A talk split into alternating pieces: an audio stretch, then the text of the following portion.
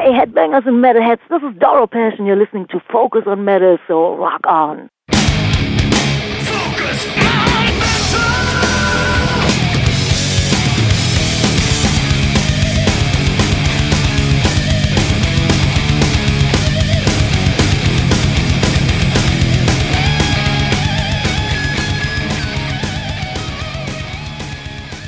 Hey, Metalheads. Scott Thompson here, along with Richie.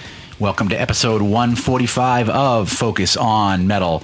And as I had promised last week, I said, no, there's no change in coast. That, you know, Richie will be back next week, and here he is. Yeah, I'm back. back for good.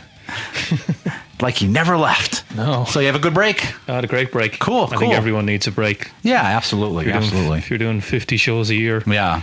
You need a couple of weeks off, right? I- Yep. even I, even I left you alone up to a point. I don't know. It was still, it was still, you know, fairly busy, even though trying yeah. not to do anything. It's like it never stops. So, yeah. So, you know, I've been reading that the Louder Than Hell book. I know you're getting it in. I'm getting it Yeah. in. It, it, it was one of these books. I think you look at the the size of it. It's the guts of 700 pages, and um, the people that they have in it, and you, you think, okay, this has to be pretty comprehensive because some of the other books that that came out about the history of metal are like 250, 300 pages, and you know it's very hard to to get it all in there. I think a, a really, I think a book for for metal that's 40, 50 years old now, more more more or less, you need a a sizable doorstop to get it all in there. So, yeah, I'm looking forward to getting it. Yeah, I, I mean, I'm enjoying it. It's you know, I read a good chunk of it. It was funny. I mean, I got it in like weeks ago, and it just kind of it was sat there, was waiting in queue with a bunch of other things. But um, I, I read a good chunk of it the weekend before last, and then uh, I got like maybe one, two more chapters left to go. And it is, I mean, it is really, it's a good book, and I love the way they present it Yeah. with all the different people. Um, for the most part, within each genre, they tend to stay with people that are in that genre, but occasionally there'll be some mixing. Although th- things like the the black metal, death metal, they seem to be very much inclusive of people involved in those scenes. But when you talk about like the thrash and some of the other ones, they have other people kind of come in and out of them as well. Um, but it is different because it's not just kind of you know the words like like bang your head like Ian's book or it's pretty much it's it's words but it's the artist's words talking about it. Or you know they got, got people like Monte Conner and other people from the labels and things like that. So it's it's I don't know I think I think it's pretty cool to to read their their stuff you know? Yeah, I prefer that that the artists themselves have a, a sizable chunk of a book like that because when you get a, a, a someone who writes a book on the history of metal and it's 250 300 pages you're not going to really get anything new in it Hmm. whereas when you interview the artists you might get a chunk of, of an interview out of an artist that Yeah. you wouldn't know previously Yeah. whereas you, the other books would be kind of like, and then Pearl Jam came and Nirvana came and they killed all the metal before that, and and then this is what happened after that, and then MTV did this, and I'm like, yeah, but I know all that. Yeah. it's just you're writing it down in chronological order. Yeah. Whereas with the artists, I think having their say in it, and if, if it's put in the right place in it, with, with some commentary from the authors, of course. Yeah. I think it, there should be a good balance there. Plus the, the size of the book, I'm thinking, yeah, it has to be pretty good. Yeah, yeah, it is. And I mean, it's got a lot of photos, but I mean, not like awesome killer photos, but there's there's a good chunk of photos in there as well. The only downside that I found was no power metal. So I'm Yeah. like, I'm like, where's my Firewind? Where's my hammerfall? You know, where's, uh, you know, primal fear? Like th- that whole category just isn't there, and I'm shocked. Yeah, I wonder was that a um, is that is that a worldwide release? I wonder. And they just never bothered because that's more of a European thing. I, I don't know. Yeah, I Um, was- It is odd because the, the genre itself is it's pretty big. Yeah. Um, uh, that is unusual. Yeah. Maybe that maybe the, the authors feel that they covered it in other sections of the book. Yeah, I don't In- know. It's yeah, I was just that's the only thing I was bummed about was was that. Um, but Yeah, but- otherwise, I, I think it's a great book. Yeah, but didn't Sam Dunn have the same problem with the the, the Evolution series that the, the the power one was kind of tacked on at the end of it after he'd done all the rest of them. Yeah, for the most part, that's kind of the way it feels when you watch it. Yeah. Yeah. So maybe maybe that was the same with this thing. Damn it.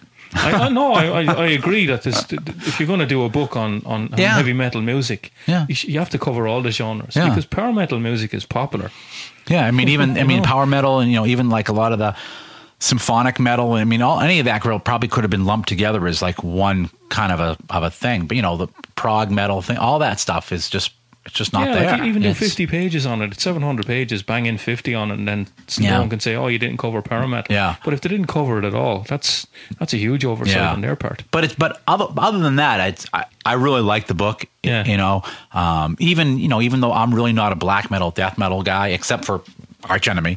Um, even you know even those chapters, I, I I read them page you know page for page. They really were interesting, and you really got into what was going on in the scene and the mindset and all that. And it was it was, a really good read. So um, definitely, I you know I recommend it. I think it's a great book. Yeah, I'm looking forward to getting it. Yeah. I really am. Yeah.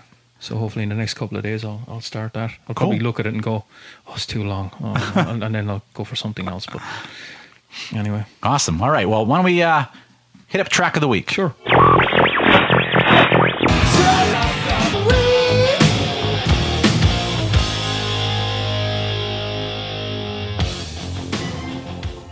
All right, track of the week for episode 145. We actually haven't featured a band from Nightmare Records for, for quite a quite a while. And this week uh, definitely got a couple of good ones in, and one of them we got in is the debut album from a symphonic metal band from Austria called Sirens Cry. Pretty cool name for a band, and actually their debut album is called Scattered Horizons. And of course, if you're listening on Pure Rock, it came out today. And so, uh, just like I said, really cool debut album. Some people really don't like symphonic metal. There's other people that are really into it a lot. And this this is like kind of one of those middle ground things where there's a there's crunchy elements to it as well as the symphonic elements. And of course, the the singer on the band is she just does a fantastic, fantastic uh, job with all the vocals as well. So just I think a pretty solid, solid debut album. They are going to be on tour and doing some European tour dates with Masterplan and Mystic Prophecy. The the Masterplan Novum Initium Tour 2013, and that is uh, that's happening in October. And of course, if you want to have all those dates, you can go up to focusonmetal.net and check out the tour page. And actually, I have all the dates for that tour up on the tour page.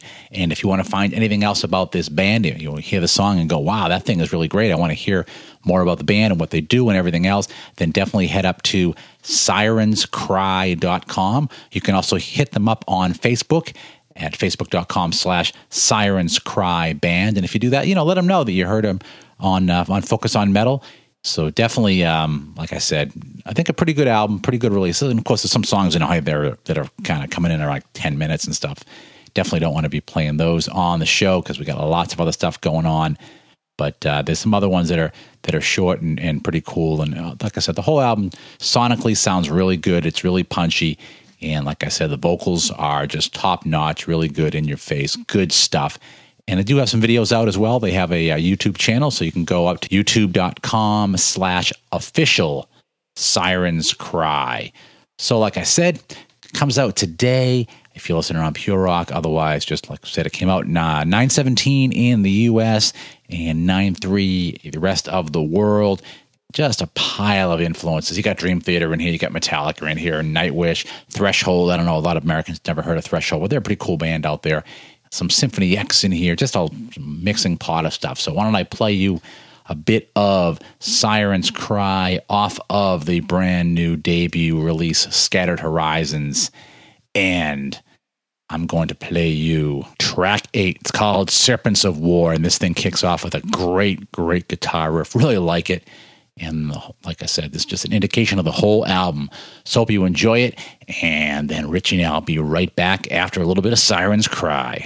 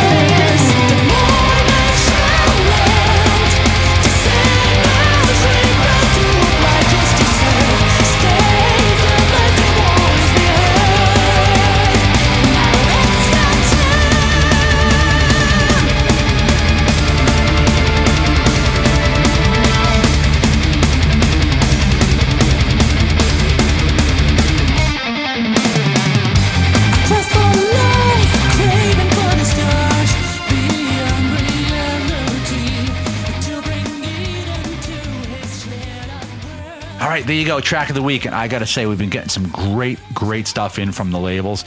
And uh, even this morning, I was going over some stuff and, and reading, uh, reading, listening to a couple of new releases. And I think probably out of the seven things that I got sent over the last couple of days, uh, five of them are definitely like, oh yeah, track of the week, definitely good stuff. Some really cool stuff coming out from Nightmare, some great stuff coming from Bakerteam, from Scarlet Records. I mean, just really great stuff. And um, kind of unusual time to get a bunch of great releases, but uh, for whatever reason, we've been lucky about it. Anyways, this week we're uh, it was kind of a, a left field curveball that Richie threw me, and uh, so what made you um, hop on this one? Well, I, I decided to contact Beau Hill because he produced a lot of the albums in the 80s that I, I loved, but especially with American hard rock music, Ratt, Winger, Warrant, um, th- th- those kind of bands.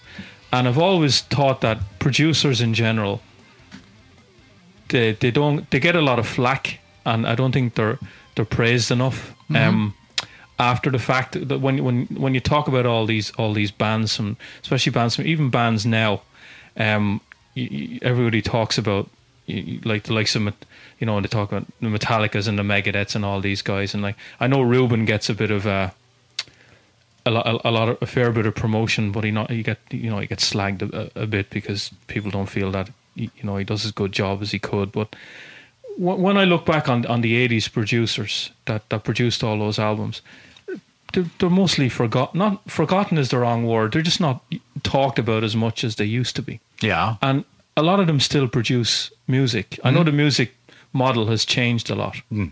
Um, they're not as high profile now as they used to be. Right. Um, they do albums a lot quicker and for a, smaller fee. Yes, Because yeah. th- they had six to eight months and before. But Well, like- not only that, but you got to figure that the you know, and, and and I think a little bit Beau talks not really in detail, but he, he's he's kind of candid in a sense about it that it has changed, and that I mean a lot of times those big producers they could get in, and then there's this budget, they have this big budget to make it, and then they could either a lot of times they'd have the option either they were going to get points on sales, Yeah. or a fee. And a lot of times they'd look at this band they were doing, and, and a lot of them, you know, did very well for themselves by taking some band that really was unknown at the time, but said, "I'll I'll take points on this," and and did fantastic for themselves. So, um, but now, I mean, they look at it. I mean, just talking to someone, and they just even talked about the fact that you know the way the industry is, it's the calling card now. It's not. Mm-hmm. Yeah. the- a driving revenue Well, force. Yeah, but I was I always wondered what the band dynamic was for all these multi platinum albums because you get the band's perspective on it in their books and in their interviews. Yeah. But then you get the producer's perspective on it. Yeah, and we got- we got a- uh, uh, we certainly get a- a but perspective from that's, Beau. That's one of the reasons I got Beau on because Yeah. I'd heard him in an interview beforehand. He's, he's pretty upfront and candid. Like, Yeah. he, he like these albums are 25, 30 years old. So there's no point in him now holding back on what he felt really happened. Sure. And as well as I, I I've we knew the albums back to front. Mm. Like a lot of them are classics of the genre.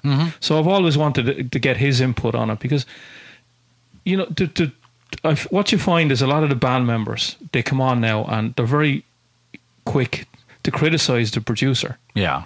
and the producer doesn't have a comeback. Mm-hmm. And you know, I wanted to talk to Beau about you know some of the Ratt albums he worked on, and he was pretty upfront about. Oh, yeah. about about the way the way the Yeah, Ratt guys worked so, in the studio. It was like, and it, it was great, like because like the, the the bottom line is they have their side, the band. But the producer has his side too, and I think it's good to get the producer's side out too. Yeah. And I, I was just curious to see how all these bands worked Yeah. because when when they came up in the mid to late eighties, they were the darlings of MTV. Hmm. Everything was every everything was what what do you want? You want a car, you want a house, you want this, you want drugs, you want women. Yeah. Whereas Beau had to go in and say that's not good enough. He was the one guy that had to crack the whip and tell them no. Yeah. That you might get away with all this shit with all your hangers on, but you know, you, you want product to sell, it has to be up to a certain standard. Yeah. And he he, he got into that with some of the bands. Um, great discussions about um, you know, the Jani Lane. Yeah. Um, that he kept in touch with Jani right up and close to his death. Yeah. Um, He said what? He talked to him four days before he died. yeah. Um, you know, I wanted to talk to him about Winger. That they basically said that Winger were his baby. Yeah. That he got into the management side with, with Winger, and he he was forthcoming about why they folded. You know, the things that the band did that killed themselves. Yeah. Um, in the early '90s, and he also went in a little bit to uh, his role in Interscope Records. In, in the, I wanted to get into that because he went from producer to manager to owner, co-owner of, of a label. Yeah, So yeah. he went up in, in the food chain there, and you know it was it was a great interview. We we, we could have talked to him for a lot longer. He um, you go on his website now, and he, he he's he's doing so much stuff. But Yeah. he's one of these guys that he was one of the darlings of the era. You had Beau Hill and Mutt Lange, and you had Martin Birch was Maiden, and Dieter Dierks was Scorpions. You know these were all names. Mm-hmm. Yeah. Like one, if you knew that Beau Hill produced it, you know it was going to sound good. Or Mutt Lange, you know you, what you were getting with Yep. Mutt Lange, and um, but he was one of the names where now there's fucking two thousand names. The bands produce their own stuff, and but he still produces, and you know he he said himself that he doesn't need to do it anymore financially. He's Yeah. secure Sure. from all the albums he did years Yeah. ago. And I mean, there are still, I mean, there's still some producers that are out there that are, you know, that are name producers. So, you know, if you go down to Florida and you work with Jason Suecof, you know what you're going to Yeah. get with Jason Suecof. So I was so happy, like, when Death Angel went down and worked with, with them, I was like, Yeah. oh, this is going to sound so incredible with what they do with Suecof. Um, you know, or, you know, on the power metal side, like Fredrik Nordström. So you know what you're going to get out of that. Mm-hmm. So there's still, there's still some producers that are like that. It's just that that you know the money game isn't there. No. It's you know what I mean. That that's the that's like the bigger difference on it is is that you don't have that kind of millionaire producer thing anymore. Uh, but I mean, he, yeah, the music industry you don't have millionaire anybody. for, the- at least the- for anyone who's worth the, a damn. The other thing, the other thing you get from the interview with Beau is um, he was the same age as a lot of the bands that he produced. Yeah. So there was no kind of father figure there that this guy came in with a huge reputation. Right. Because when he did all the early Ratt albums, he was. You know, he could have been anybody. He was like, Yeah. he was kind of said, "Oh, do you want to produce Ratt?" And he went in, and the Ratt guys are like, "Who, who are you?" You know, and he cra- and he, Right. the band sold millions and millions of albums, so he obviously had the Midas touch there with, with the band. Yeah. he was able to to see that we have something here, but I just need to mold it in a, in a certain way, and this is the way we're going to go, and you know uh, these songs are going to sound this way, and you're going to sell millions of albums. So Right. he he crafted all the, all those albums. I think. A, a lot of the producers now, I think they just go in and they don't they, they don't get involved in, in, in the songwriting as much as they used to. That It's the sound of the album now more than anything else.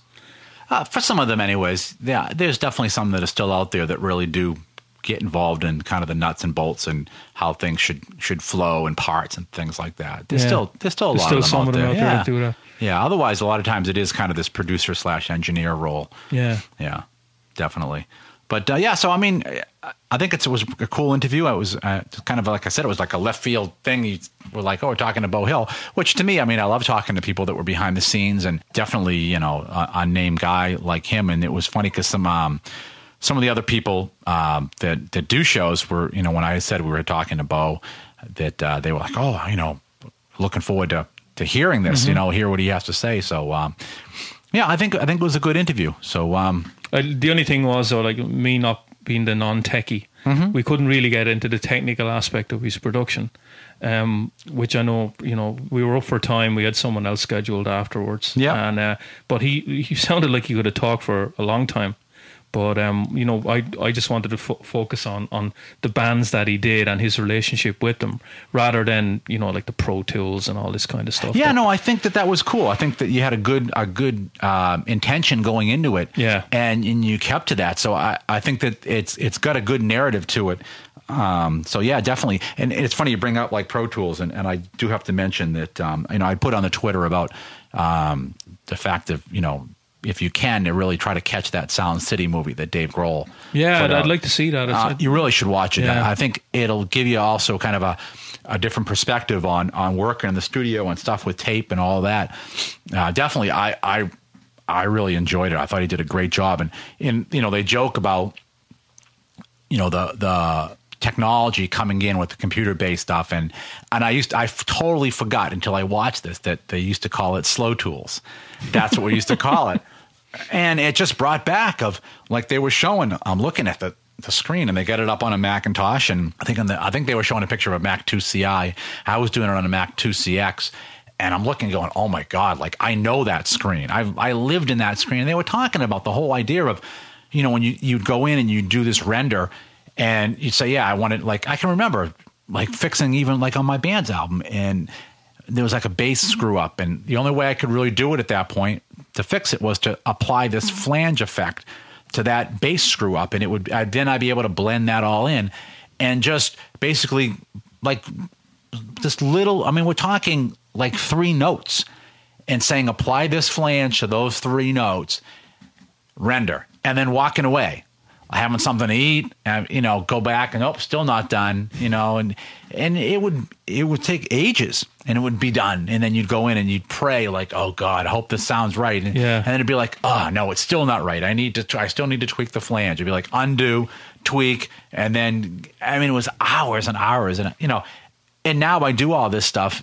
and it's like instantaneous. I got four friggin' computer cores going on it, you know?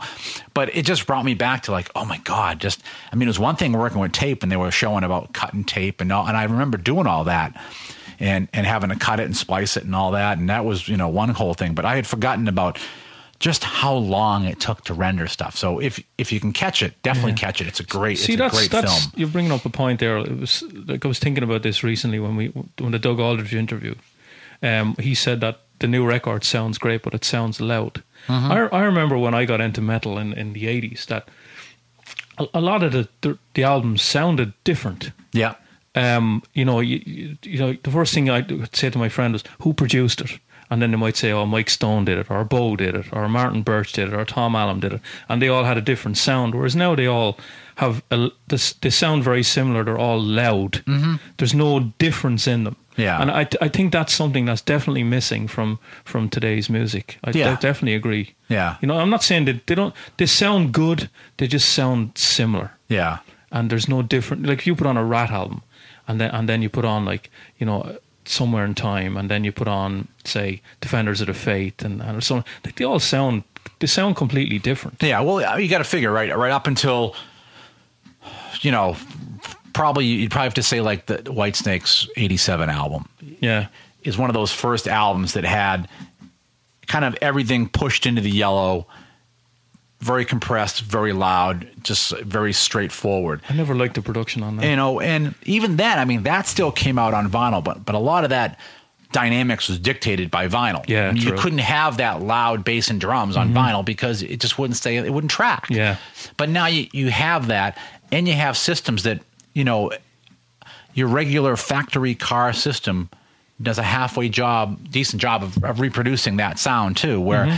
back then, you know, your average factory car had you know a single mono speaker on the dra- dashboard, so it was you know so there's a lot of of the technology of what you're playing and what you're playing it on that's kind of come up some ways too. So it's it is different, and, and then you, I could go into the whole MP3 thing as well, but I won't. But it is, you know, I think it was interesting, and, and I think he had a great idea with Beau. I like. I wish we could have talked to him longer too. I think it was going really good. Hopefully, we can have him back on again. Yeah, I'd love to have him on Yeah. again. Get into all the later stuff that he's doing now. Because I, I think with a guy like that, that the fact that he, he, never stopped producing bands, the fact that since he started in the eighties that he's continuously produced, Hmm. I think he'd have a great perspective on on, on the growth in, in Hmm. the production on the production side for the last thirty years. Where you, you, you see a lot of the eighties producers now, a lot of them they're retired. Yeah. they've, they've they don't they don't produce anymore. Right. So first of all, you're not going to get him on the show. But I think the thing with Beau is that he he still does it. He loves doing it, and he doesn't have to do it. Right. And he's good at he's good at talking. He's a good interview. You Yeah, know, absolutely. and I, I'd like you know if, if we get him back on again, we can definitely go t- towards the later Yeah. end of his of his production career. Yeah. Because he he a lot of the bands when he started, they were nobodies. A lot, a lot of them, and he made them made them big, but he kept Hmm? Yeah. working with them. Whereas now, I think he gets more of an enjoyment out of just working with bands that he, he likes to work with. Yeah. He doesn't matter. I don't care where what part of the world they're from. He can. He, you see, that's the thing as well. Now, geographically, he can. He doesn't have to travel. Right. He can do it from his from his own home studio. Yeah. And he's saying himself like that. You know, he, he mixed this album, and then next week he's doing another one, and then the end of the week he might be doing another one. Yeah. Like, years ago, that was unheard of. Was Right. like saying to your wife, "I'll see you in eight months." Yeah, and that know, was and- that was interesting too because that's you know that's basically what he you know he, he said he was he's been doing this you know and you'll you'll hear it in the interview. I mean, we basically he called us, he stopped mixing, yeah. And called us and did Yeah, the interview he, he and sent, he was he going to hop he back sent. Me, he sent me the email and he said, I'd love to come on the show. I'm mixing some album at the minute. I need a break. Yeah. Just call me whenever you want, and here's the phone number. And I was like, fantastic. yeah. And uh, we, we got him and we talked to him for just nearly an hour. Almost an hour, yeah. And we, we could have talked to him for two hours. Yep. He just seemed that he was really into it. Very up, very upfront with all these answers. Great talker, just really nice guy. Great interview. Um, you know, I've since been in contact with him and told him like, thanks for coming on and everything. He said he had a great time. You know that hopefully in in the future if we want him on again. So you know, I, I think it's a great interview. I think it's a little bit left field um, because like, I'm sure everyone wants to hear. You know, they want to hear the musician. Yeah, or, or yeah. We've gone down the musician end a lot, and we've got a couple of authors on. But I've always felt like get the guy behind the desk on, Yep. if we Yeah. can, and it, because they're they have all the stories. They've worked with multiple bands, which Yeah. I think gives a different perspective. Because if you get a band member on, he, he doesn't really talk about any other bands. He's more interested in promoting himself.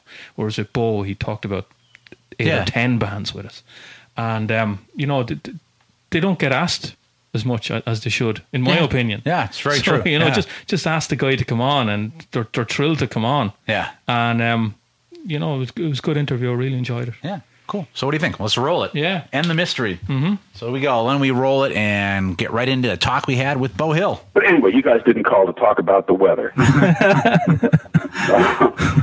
Not at all. You know, we do a show about metal and music. Of course, you're a big part of music history, so we were, you know, eager to be able to, to talk to you and uh, so uh, hear what you have to say about lots of things. So hopefully you have a little bit of time for us. I'm good. Awesome. I actually I, I have been power mixing. I've been finishing an album for this Swiss band that I worked with in Geneva, and uh, they held off giving me the final files until like a day before the thing has got to be delivered. Yeah, that's power mixing, all right.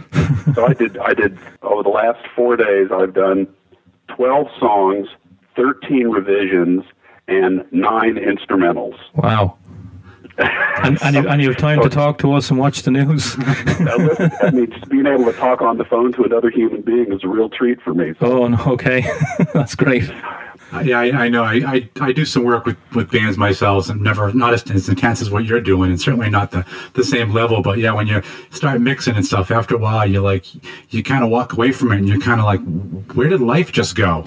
yeah, it's like you've just been been beaten over the head with a whoopee cushion. Yeah. it's yeah. it's and you kind of get the sense of what these people that like play video games and get locked into it for hours. That's like that's mixing, you know. You just kind of wake up after a while, being like, oh my god, like it's the next day and stuff. So yeah, Yeah. intense stuff. Well, you gotta you gotta force yourself to walk away from it, to, or else you know you don't have any objectivity either. So it's not Yeah. doing Yeah. anybody any good. Yeah, it's Yeah. true. Your ears just after a while, your ears just start losing it. Yeah. That's it. So So okay, um, carry on. obviously you're you know you know when you go back to think about this kind of that wave of, of big producers in the 80s obviously your name always rises right up there along with folks like bruce fairbairn and bob rock and as far as i remember i think you kind of almost in a sense stumbled into producing is that pretty much the case No. No. Um, and just as a as a side note, the last album that I did as an artist, Bruce Fairbairn produced, and Bob Rock was the engineer. no was that for shanghai That was for Shanghai. okay Yeah.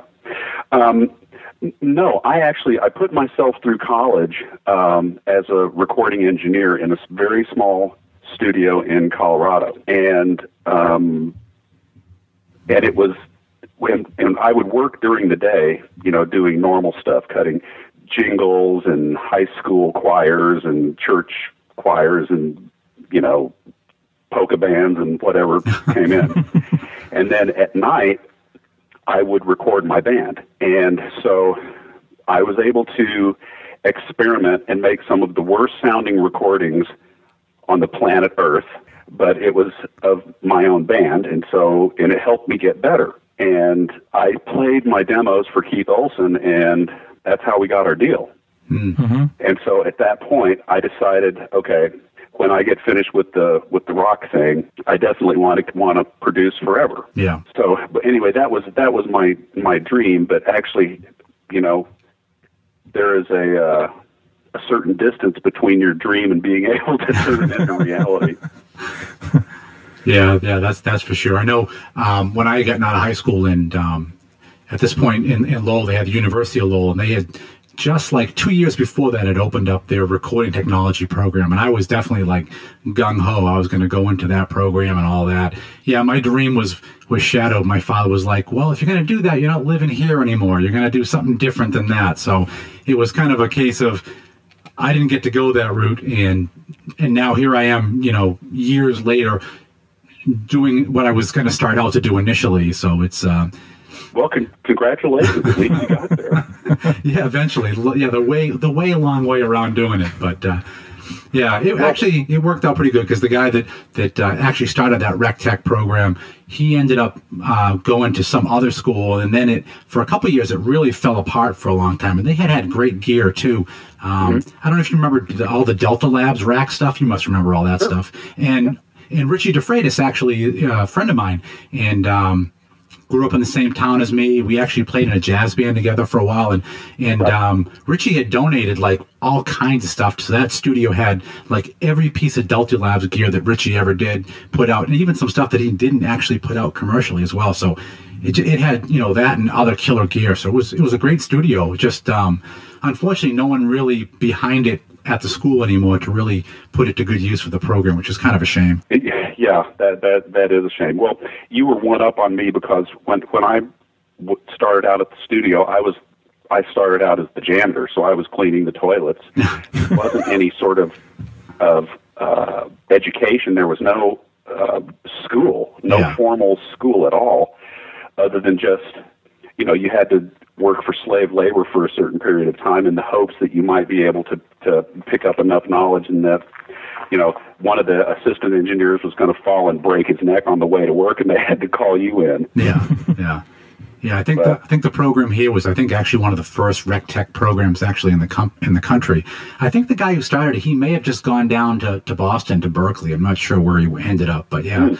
it was at the time it was kind of a big deal you know, to have that. I'm, glad, so, I'm glad they did it. Yeah, it's pretty cool because they were doing that rec tech and then some music business as well. So you kind of you kind of got a, a, nice even program. So it was a good idea. Wow. Yeah. So obviously Richie's here and he's he's kind of foaming at the mouth. He wants to he wants to talk 80s stuff. Yeah, he's see, like he hates when I start talking technical stuff. No. So he wants to talk 80s stuff. I don't hate it. I just don't understand it. There's a difference. So I, I I came down here tonight, Beau, and my wife said to me, "Who are you interviewing?" And I said, "I'm interviewing Beau Hill." And he, she said, "Who's he?" And he said, "Well, he's one of the guys that you should blame for me getting into this music in the first place, because you you you did a lot of the stuff that I grew up on, and um, you know, the, the ratt and winger warrant, you know, all that. And like, you can probably tell I'm from Ireland, so I'm not an American. You know, I, I wasn't raised in the US or anything where it was huge over here. So yeah, I was I was going to say your Bostonian accent leaves no, something to be desired. No, no. yeah, so I grew up on um on a lot of the you know most of the stuff you did in the eighties. Hey, well, don't leave out Gary Moore. Oh, oh, oh, what a loss he was. Yeah, fantastic. You did um what was the album you did for him? Um Tom McGlenn Hughes on it, wasn't it? Did you do that yeah. one? Uh-huh, yeah. Uh-huh. Yeah. Run for cover, isn't it? Yeah. Yeah, you did that album. Yeah, that's right. I was looking through your um discography today and I was like, I got that one, I have that one, I have that one, I have that one.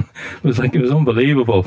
But you know, like the one question I would have is the whole genre itself was named hair metal. What do you think of that term? Like, do you think it's like a derogatory term to the to the to the to the movement? Yeah, well, it's it's a, it's very derogatory, but it's very uh, well deserved. Okay. um, you, you know, it, it's.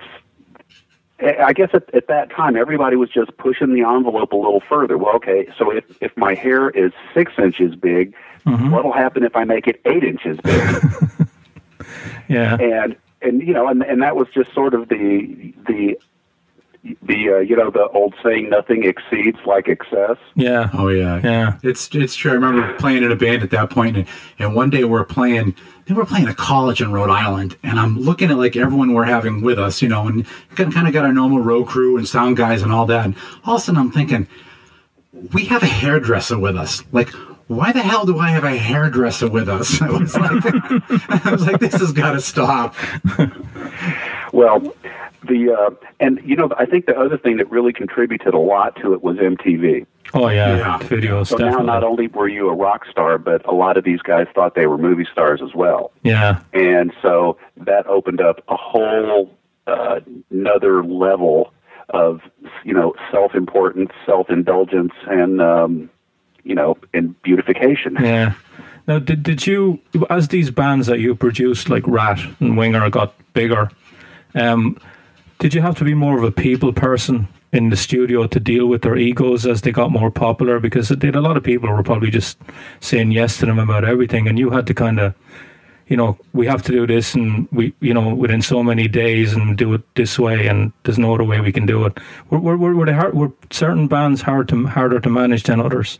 Ratt was, generally speaking, very difficult. Okay. um, and and again, it, it was partially partially deserved um, because I was the first. I mean, Ratt was the first major label project that I produced, Mhm.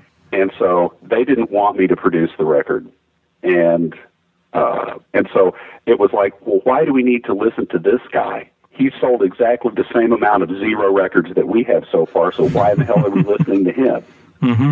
And so that, especially on Out of the Cellar, that was a particular, a particularly complicated challenge. Okay. But I, I was fortunate enough to have the absolute total 100% support of Doug Morris, who was the president of Atlantic Records at the time. And he made it abundantly clear to the band's manager, and then the band's manager, Marshall Berle, filtered it on down that if Bo says jump, the correct answer is how high, if you want to be on this label. And uh, so begrudgingly, that's kind of how it went.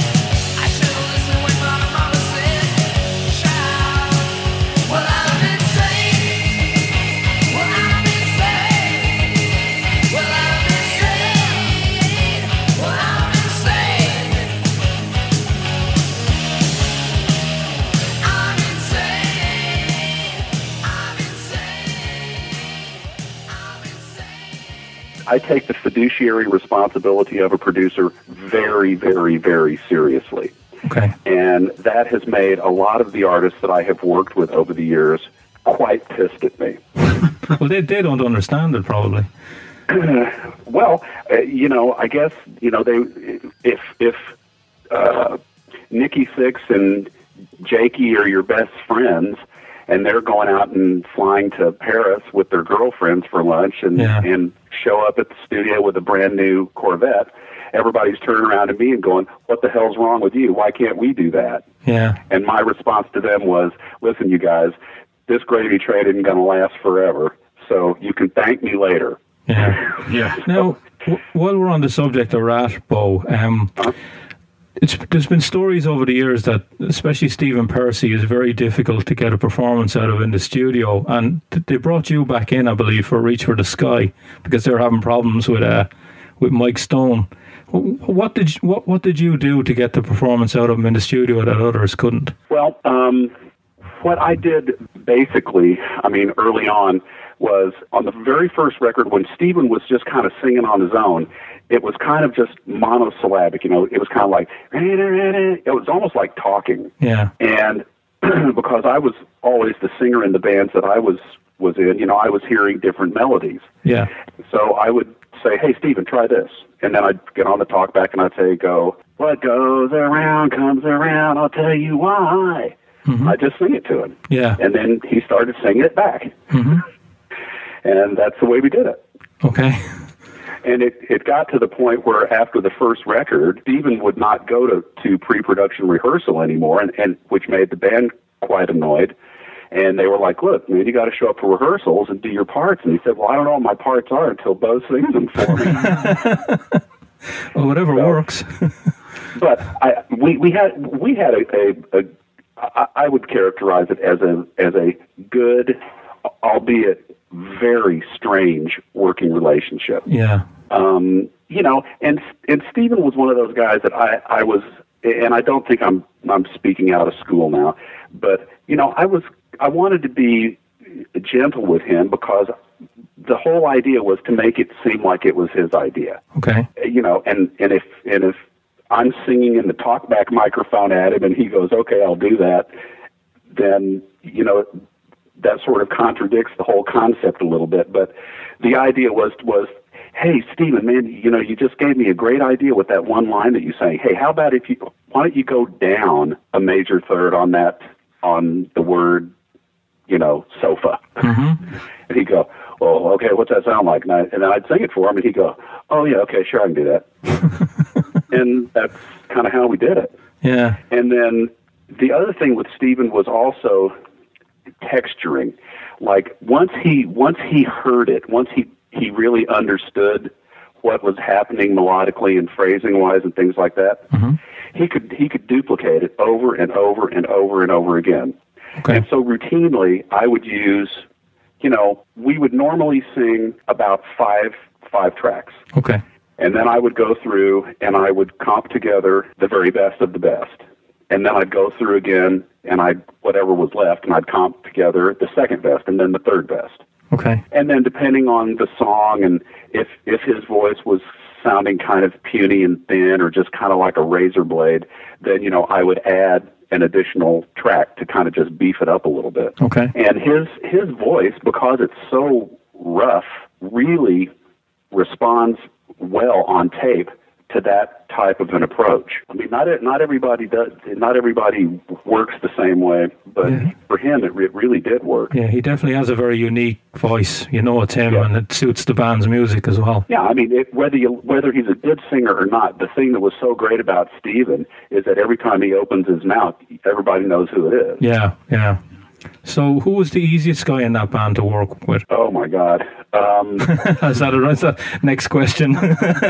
yeah. Sorry, Beau. Well, the, the thing with the guys from Ratt is is they were they were an, an equal opportunity pain in the ass band. so ev- everybody had me in their crosshairs at some point in time for some reason. Usually, the biggest problem was in selecting the material for the records yeah, because I maintained complete and total control over that, which meant that I always had somebody really mad at me. These guys were fiercely competitive with each other, and I would get phone calls, you know, after work from one guy lobbying his song to me and tearing down the other guy's song. yeah. And this happened with remarkable frequency. for every record I ever did Wow. with those guys. I mean, I hadn't figured it out after a while. But my job was to make the best record for them and for me, you know, Yeah. because we all had a vested interest in it. Mm-hmm. And, you know, and I, and I tried to spread the love around as much as I could, but not all writers are created equal, even Yeah. though you might think you are. Yeah. So w- when you went back in for Reach for the Sky, did they like did they bite their tongue because they were back working with you, or, or did the old tensions come back again? Well, here's, I can, I can tell you the story as I got it. Okay. I got a call from Doug Morris, and he said, "I need a favor." And I said, Abs- "Doug, you know I'll do whatever. You don't even have to ask. I'm, I'll just do it." And he said, "I, I want you to." to uh, his his words were, "I just listened to the to the Ratt Roughs of the new record, and I went, wow, great. How's it how's it doing?" He said, "Quote." They sound like a bad Holiday Inn band. and he said, I really need you to come in and fix this. and, you know, and I, I said, okay, um, let me send it over and let me listen to it. So he sent it over, and it was, you know, and I'm, I'm not going to, you know, trash Mike on this, but the, re- the record clearly was not proper. And and I I don't know if it was Mike or if it was just the fact that he was he wasn't quite um, up to the task of dealing with the inner inner politics of Ratt Yeah. and how to navigate those very dangerous waters. but uh, I went in and, and with Marshall and and I just did my negotiation with him and Yeah. and they paid me quite quite quite handsomely Mm-hmm. and um, you know and I was a co-writer on the entire album. Yeah. And so, you know, at that point, I guess they had felt kind of embarrassed that the record company basically threw the record out. And so I didn't have quite as much attitude as I normally would have. And, you know, uh, we went out and had dinner and, and, uh, you know, we all kind of shook hands and said, okay, asshole, let's do it again.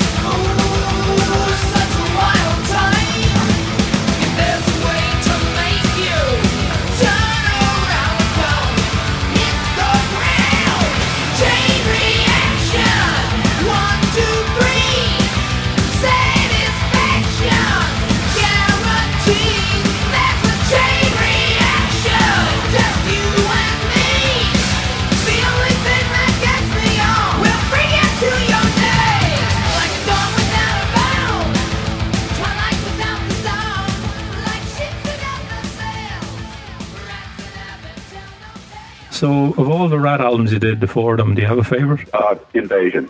Oh, the second one. Okay. Yeah. Yeah, that, I love that album as well.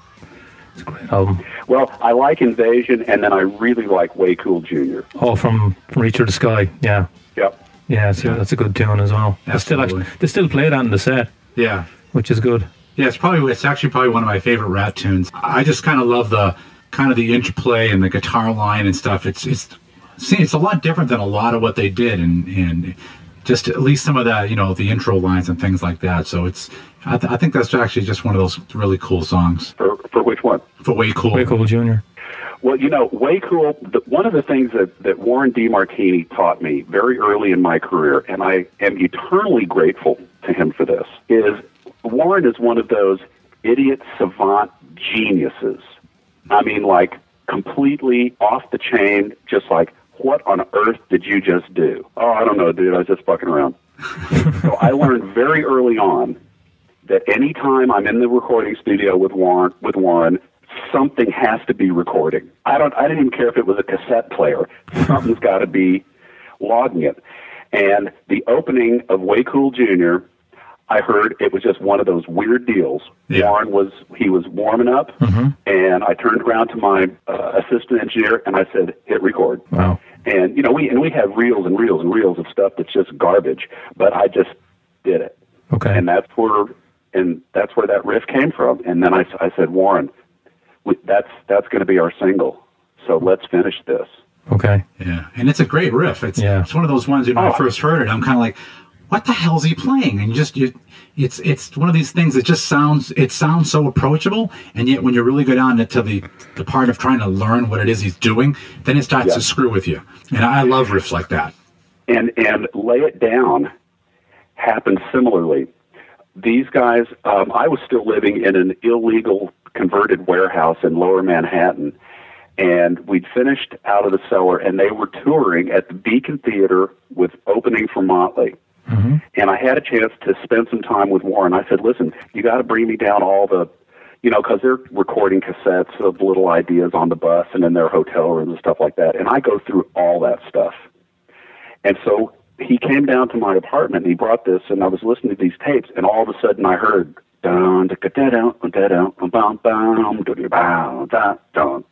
I went, ah, that's great. What is that? He said, you know, same thing. Oh, it's just a little riff I was working on. I said, okay, we got to work on this. We have to develop this idea. And similarly, on a bunch of, a couple of the solos that Warren did, he was one of those guys that you really had to get it early because before he started overthinking it and started, uh, you know, uh, self-analyzing and all that stuff, when he just let it go, it was generally brilliant. And he taught me a very big lesson. It was, I don't remember what song it was on the first record. He did an absolutely mind-blowing solo. I mean, the phrasing was just superb. It was just I sat there and I was like almost in tears. And back in those days, we were restricted with the number of tracks that we had because it was all analog. Mm-hmm. And Warren was one of those guys that just because he got it in the first take, it couldn't be any good. And so I let him talk me into erasing that take and doing it again. He, oh, Beau, come on, man, I was just warming up. I've got a much better one in me than that. and so I fell for it. and that was the one time that I know we we burned a really great, I mean, like a career solo Oh wow. like um, you know, like Layla or, or one of or Sunshine Sunshine of Your Love. You know, one of those solos that any Tom, Dick, and Harry can sing Yeah. because it's so great. But we burned one of those because I just I didn't stick to my guns, and so after that, I I always if there was one that I thought was good, I'd start erasing drum tracks before I was going to erase his stuff. All right. I think after Ratchet, you did the Winger album around the same time as Reach for the Sky, didn't you? The first one. Um, I think it was about 87, 88. first winger happened, yeah, probably. Yeah. So how, how did you get to work with those guys? Well, I uh, I knew Kip from uh, Colorado. Okay. I knew Kip since he was 16 years old, and so I got him their deal on Atlantic. Okay. And then um, I went on. I formed uh, Control Management, and so I was the the producer and the manager. Um, although we hired a, a very nice lady to run the office, field the phone calls, because I didn't want to be known as a manager. But you know, this was my baby, and I put my my name on it, put my balls on the line with with with Atlantic, and I wasn't about to surrender it to somebody else. We tried. There was a um, um, promotion company out in New York called Concrete Yeah. Management, and I had used those guys on you know some of the other projects that I was working on. You know, from a promotion point of view. Anyway, we hired one of the principals to uh, manage Winger, and that lasted about about thirty days Okay.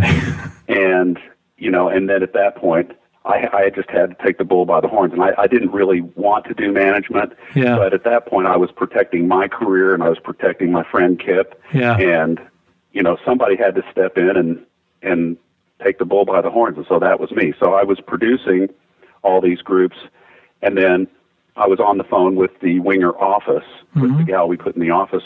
You know, we did our debrief in the morning and our debrief in the afternoon, and then you know we had our radio guys and stuff. So it was a it was a good team, and that was the only way I was able to do it. Yeah. So did that band come together like organically over time, or was it just like put together? It was it was put together Yeah. kind of. Kind of. Kip and Kip was living in New York, yeah. and um, and I was using Kip as a studio musician on everything I could. hmm And then um, I was introduced to Reb separately, and I had Reb play on a couple of things, and then I I introduced Kip and Reb together, and I just said, listen, you guys, this is this is a a uh, partnership from heaven, Yeah. and they really they hit it off. Mm-hmm. And then um, I don't remember how we got Paul. Oh, Paul Taylor came in from from Alice Cooper. Okay. So Kip went out and played with Alice Cooper, and Paul was playing with Alice at the same time. So that's how they met. yeah. And then Kip said, "Listen, I want to bring Paul in." I said, "Okay." And then um, one of our friends at MTV had a personal relationship with with Rod, and um, he kept he he kept saying, "You really got to get Rod." And I was like, "Look, number one, you know, Rod's a professional. He's a lot older than these guys, and I I just I just I just don't think that this is a going to be a good fit." So anyway, I had a meeting with with Rod, Yeah. and I tried to talk him out of it. I, I said, Rod, listen, this is going to be um, a minimum wage gig, at least for the foreseeable future. and uh, you know, and this there's nothing luxurious about it, you know, because Rod was famous from the Dixie Dregs, Yeah. and and and I felt kind of weird saying that to him, but I said, look, I just got to be honest with you. We don't have the money to pay you what you're used to, and we don't have the, you know, it's not going to be first class plane tickets. It's going to be, you know, vans, and then maybe if we, if we get successful, maybe a bus. And I'm going to run the business the way that I want to run it, which is not the way that most people do. Yeah. So what we did was we put everybody on a minimal salary, and I had everybody move out of their apartments uh, because I knew that they were they were going on the road for a year. So I said, we're going to store all your junk in storage, move out of apartments. We're going to pay everybody a minimal, like barely even feed yourself salary, and then we're going to bonus everybody at the end of the year. Yeah. Because if if something goes wrong, and I've got to dip into the band account to uh, do promotions on our next record, or to do a video, or to do whatever, I want to have the funds to do it. Yeah. I don't want to always have to be going back to the label with my hat in my hands, begging them to try to help us. Yeah. Yeah, and again, that was another very unpleasant, unpopular thing, but I really insisted on it, Yeah. and um, and, and so I thought that was going to kill the deal with Rod right there. Yeah. But he said, "No, I really love this music, I think this is really great, and I'd love to do it." And I said, "Okay, Okay. we'd love to have you. I mean, you're you're yeah. brilliant." Now, to to me, um, if anyone was to say name an '80s band that I thought was unfairly maligned with the hair metal tag, it to me it'd be Winger because I thought that they were they were super talented musicians. They, the songs were great, you know. They were great band live. Um, Yeah. I know they had they ended up with the image as well, but to me they were so much more than that. Well, the, there were two things that really killed Winger from my. Actually, there were three. Thing number one was when Lars put a dart in Yeah. his forehead on a video. Yeah, The second one was the Beavis and Butthead thing. And the third one was when Kip posed for Playgirl, yeah, which I told him not to do. Yeah. I said, this is not rock. and so, you know, those were all kind of self-inflicted wounds. Well, not all of them were self-inflicted, but, um, you know, Kip to this, to this day, I mean, he's a, he's a good-looking guy and he is probably, you know, from a musical point of view, one of the most, if not the most talented person I have ever met. yeah, I mean, um, you know, his his abilities are are extraordinary. I mean, not just being a rock and roll bass player, but just his overall musical uh, education and uh, background is truly remarkable. yeah, And so, but you know, his his um I guess his business acumen leaves something to be desired. yeah, yeah.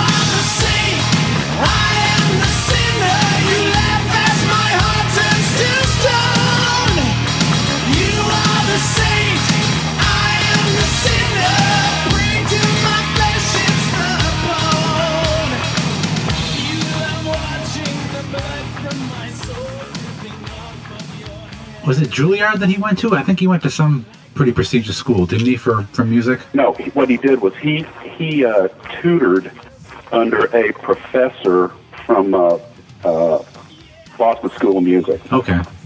Oh no, you know what? It may have been he may have been a professor at Juilliard. Okay.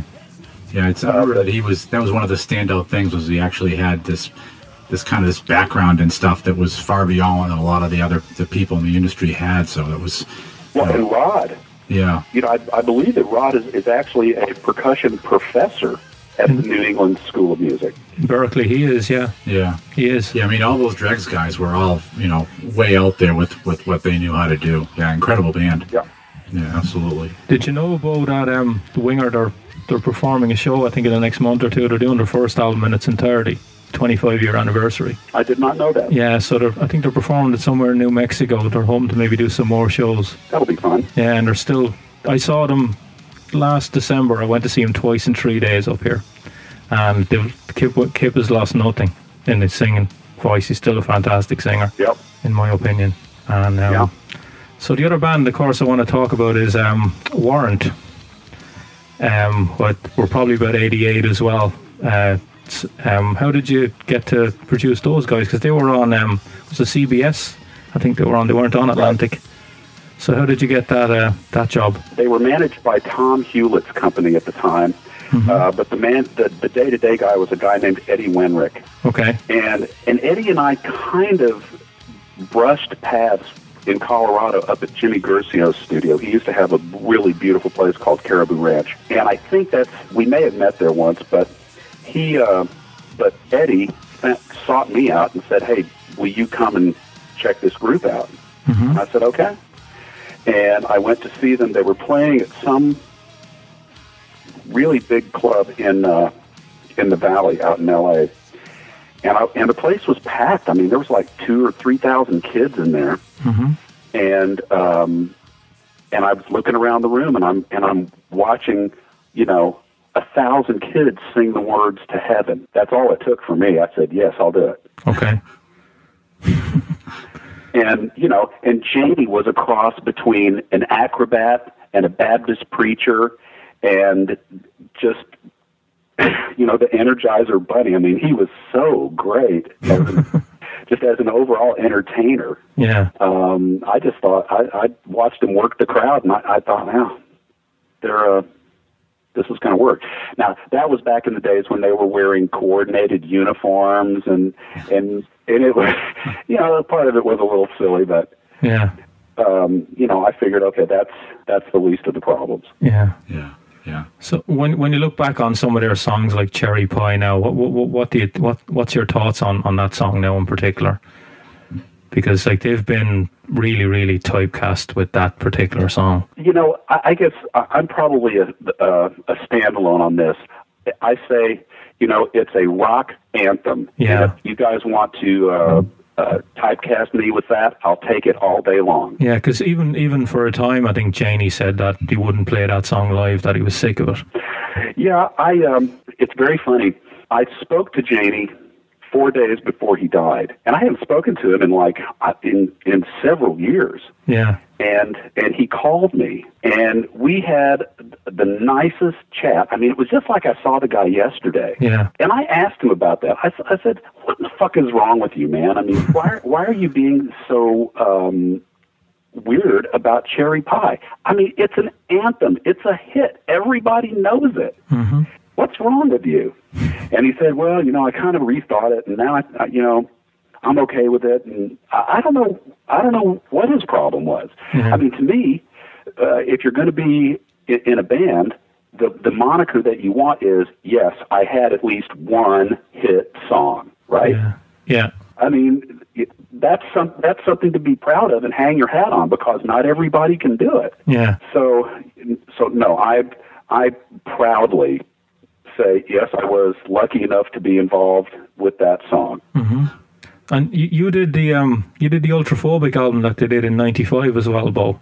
I did. Um, what, what was that a deliberate ploy by by Jani and the band to update their sound, or did, was did it just happen over the space of like five years between Dog Eat Dog and that one? Because it definitely sounds different in a lot a lot of it to to some of their earlier stuff. Very much so. Yeah. Well, there were there were a couple of different elements. One was the guitar player Rick Steier Yeah, from they Kingdom brought Come. in, and yeah. then James Kottak, hmm and you know, and and they and we we went very purposefully, you know, trying to bridge the gap, futilely as it was, from the warrant perception, um, and tried to sort of uh, do a Vulcan mind meld between the perception of warrant and all the grunge stuff that was going on up in Seattle. Mm-hmm. I mean, it was basically a, a hail mary to try to resuscitate their careers. Yeah, it's actually I think it's a very good album. Um, it I, did. I love the record. I think it's really great. Yeah. But trying to undo, you know, the the perception of of Warrant in the middle of the grunge era was a pretty daunting task. And, Yeah. and I think we fell a little short of that. Yeah, I remember one of our other co-host Jay. One of his favorite stories was uh, he lives up up uh, in New Hampshire, and he was driving home one night from something, and he just happened to see outside a like a pool hall, and it said Warrant, and he was thinking, "Oh, it can't be like." The Warrant. So he went inside, and sure enough, he was like, "Yeah, it was Warrant." They were playing like this pool hall in like middle of nowhere in New Hampshire, but it was around that same time frame. And he's like, "Yeah, the songs were the songs were fantastic. It's just, yeah, he says, I couldn't believe I was, you know, this band that you couldn't get a ticket for a few years back from there was playing some pool hall in New Hampshire. Totally blew him away. But but hearing the tunes that they were doing, he you know he went out and he he loves that album. Yeah. Oh, how the mighty have fallen.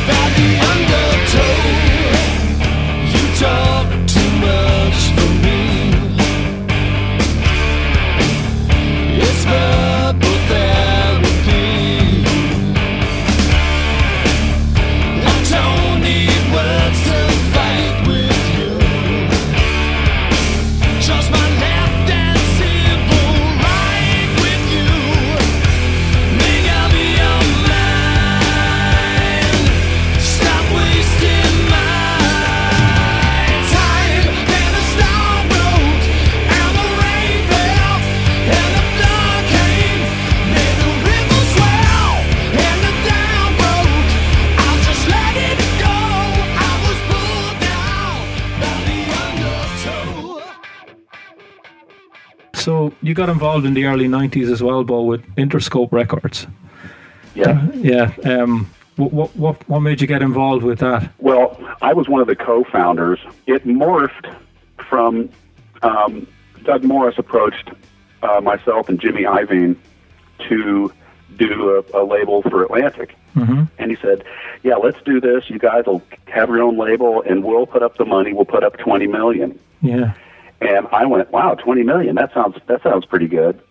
And then about a month later, I get a call from Jimmy, and he said, "Listen, I went to a fundraiser uh, that Sting played at, and some other people, and I met this guy named Ted Fields, um, and he's starting his own label, and he's putting up his own money, two hundred million. He said, "I'm going with Ted. What do you want to do?"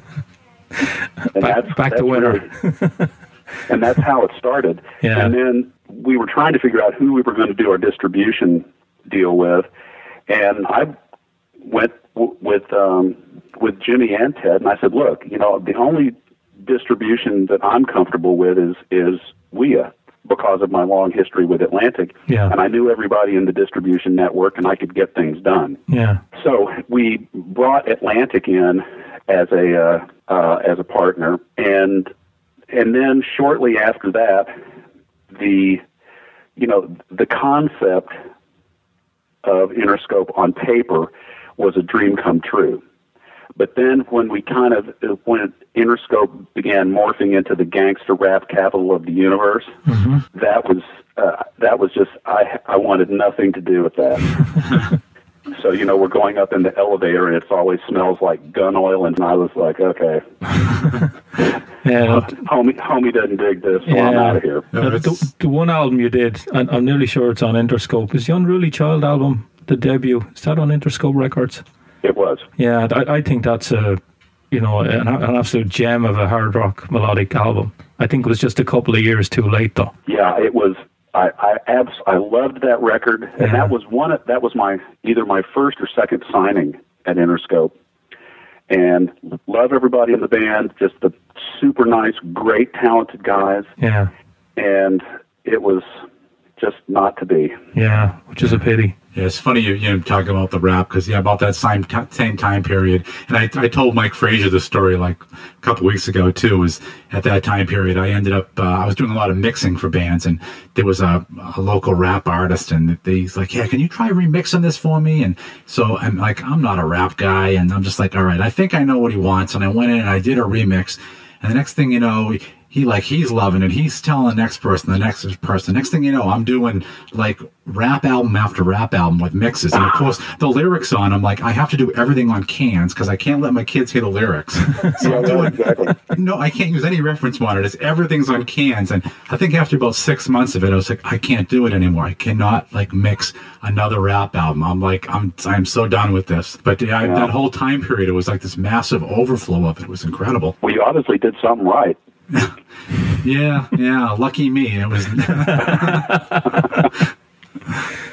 yeah, I, it was, I guess you call it dumb luck, is what it was. I think for some of it too, it got to a point where you could just, you know, I would I would bring up almost the same mix. Like, all right, it's, it's like a recipe. Um, you know, I'm going to do this, this, this, and this, and it's like almost a guarantee that they're going to like it because you just put this. These kind of these elements in there, and and they Right. just would latch onto them, and it was kind of yeah, part of think part of the whole thing too was that after a while it got to not be a challenge anymore because it was pretty much I got to be just throw that same recipe at the next song, and it was almost like I could just program a scene and just go mix that and do it. Yeah, so, Yeah. Well, yeah, that's that's true, and, and if and it, it, it sounds like like you're a creative guy, and there's only a, a point where you can make the same record over and over and over again, and still be you know creatively satiated and want to do it. Exactly, yeah, and and and too, you know, the thing like where you bring into songwriting, where you go, oh, you know, what if you do this or what if you do that? Where you know, you're dealing with rap and you're dealing with like mostly a lot of samples and and loops and things like that. There's not a lot of well, how about if you try this chord, or you go this way, or you change this key? You don't, you just don't have any of that. It's it's Right. you know, it's not as fun. Yep, Definitely. it's proven, baby. Yeah. So, Beau, did you guys have um like all the producers of the time? Did you all like have a fraternity with each other where you talk to each other a lot and you know contact each other, or did you just like you know put yourselves in rooms and like hide yourself away from from the outside world for months on end? Yeah, um, that's a great question, and the answer is no. We didn't communicate, and it's really a shame. Yeah. Um, but again, everything was so highly competitive, and we were all fighting for the same projects. Yeah. Because the, the, the next question I was going to have was, um, did you know Mike Shipley at all, who recently passed away? Mike Shipley passed away. Yeah, last week. Yeah.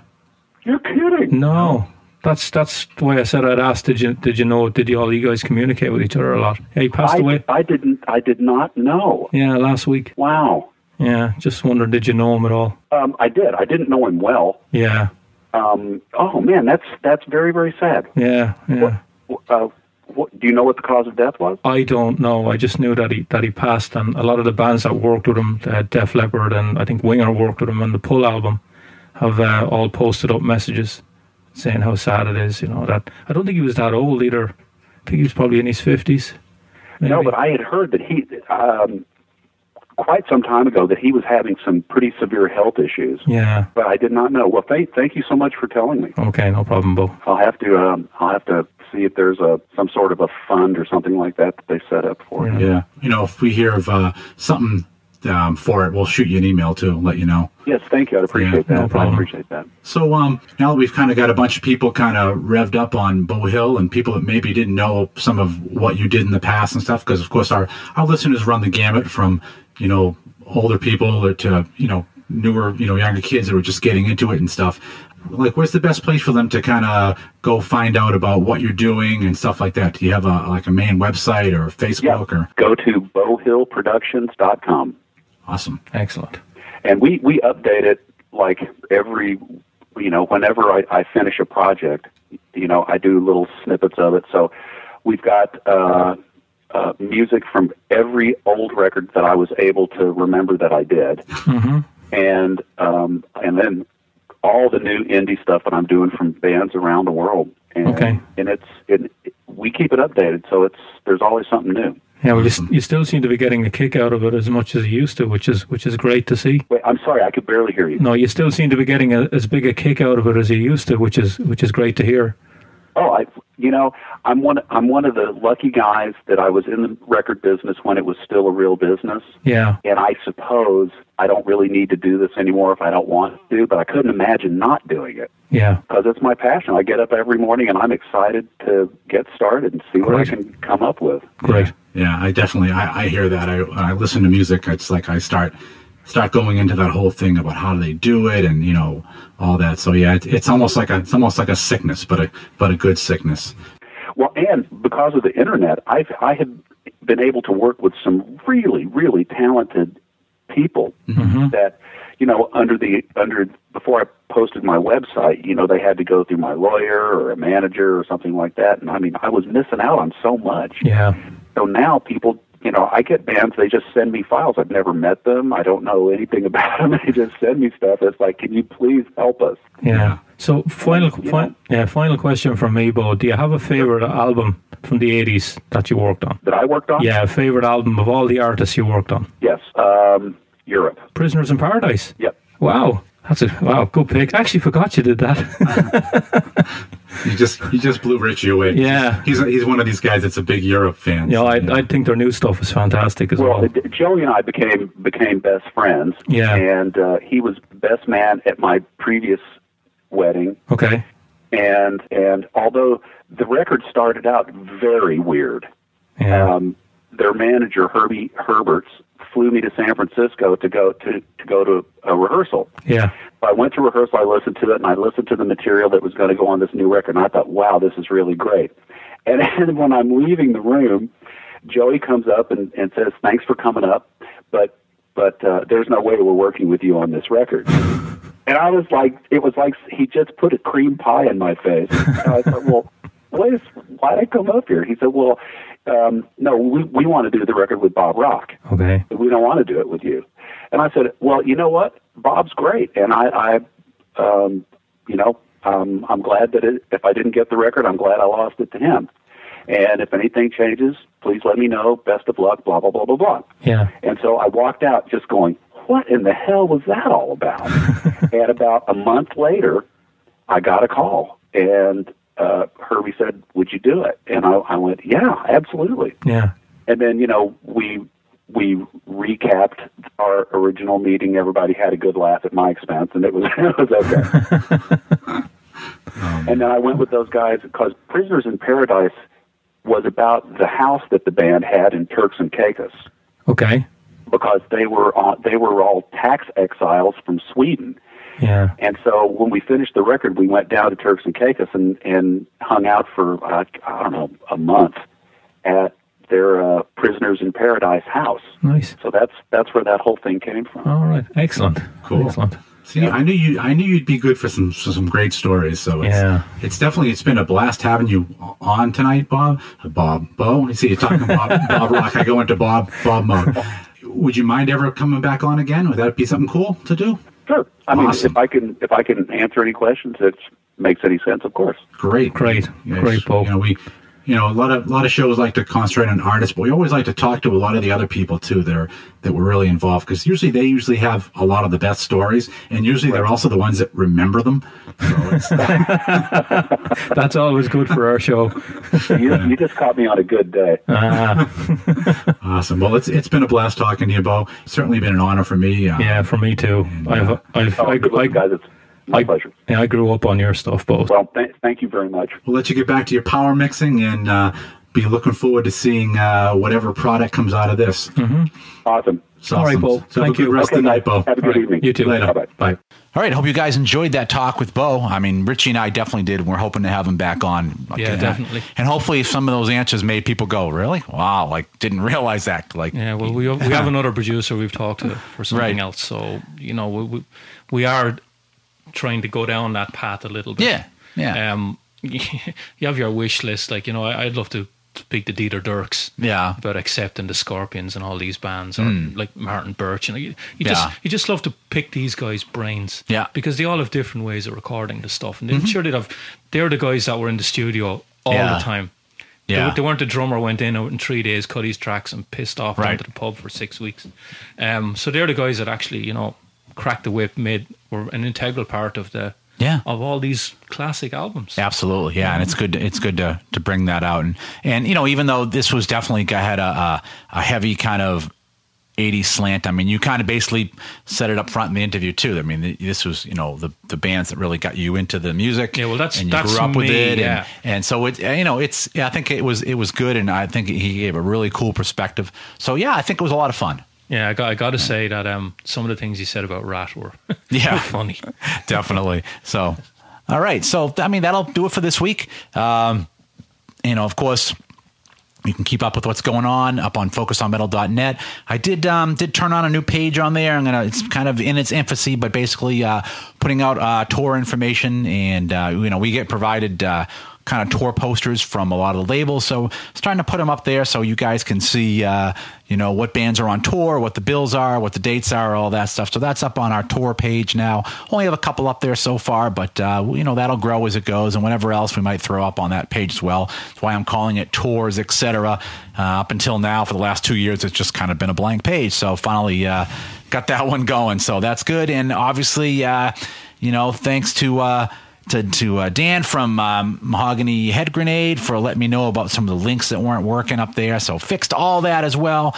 And uh, as I had said on the uh, little piece I put up last week or two weeks ago, all the uh, all the 2012 shows are now available on iTunes, so that's good. And I'll work on getting the 2011 ones up there as well as getting the links on the website for the rest of the 2012 shows too. I think I got from April back to January to finish up the 2012. so I was just all saying of to- that. I was just saying to Scott earlier on. I'm nearly on the show a year. Yeah. Jesus. So it's uh, so you know, just we're working through it, trying to do all that, and of course, uh, thanks to uh, to Chris Czynszak from the uh, the Decibel Geek podcast. He did a uh, new uh, piece of Facebook artwork for us, a cover page. So it thanks, Chris. good. Appreciate that, and uh, obviously, Decibel Geek is uh, a great show. If you guys haven't ca- caught that one, definitely catch that one. And uh, you know, if you like you know the hard rock and the metal, then uh, there's definitely going to be some great stuff on there. They just did a great two part retrospective on 1985 that I totally got into. So a good show. So you know, besides all the great shows on the Cast Iron Ring, which I urge you guys to, to listen to every last one of those. Um, one of the ones not on the ring is uh, is the Decibel Geek. So definitely uh, check that out and. Um, you know, also, if you haven't been kept catching up with our buddies at the Thrash Metal Times, definitely check out Thrash Metal Times as well, and always some cool stuff there as well. So I think that's about it. Like I said, keep up with us on focusonmetal.net and also on the blog spot, focusonmetal.blogspot.com. And uh, from there, you can also hook up with us on Twitter and on Facebook as well. And, you know, always the, the blog's going really well. News, couple of news stories about every day I put up there. So that's up there. Richie puts his reviews and his commentaries up there. A lot of stuff. So uh, that'll do it for this week. So, for myself, Scott Thompson, And Richie. Have yourselves a good metal week.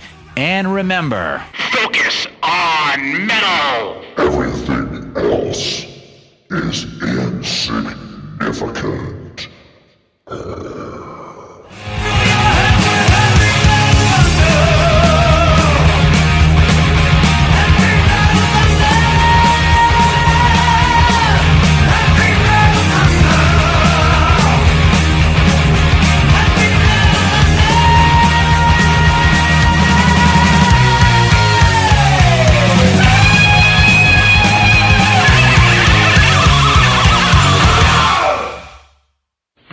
here? It's over. Go home.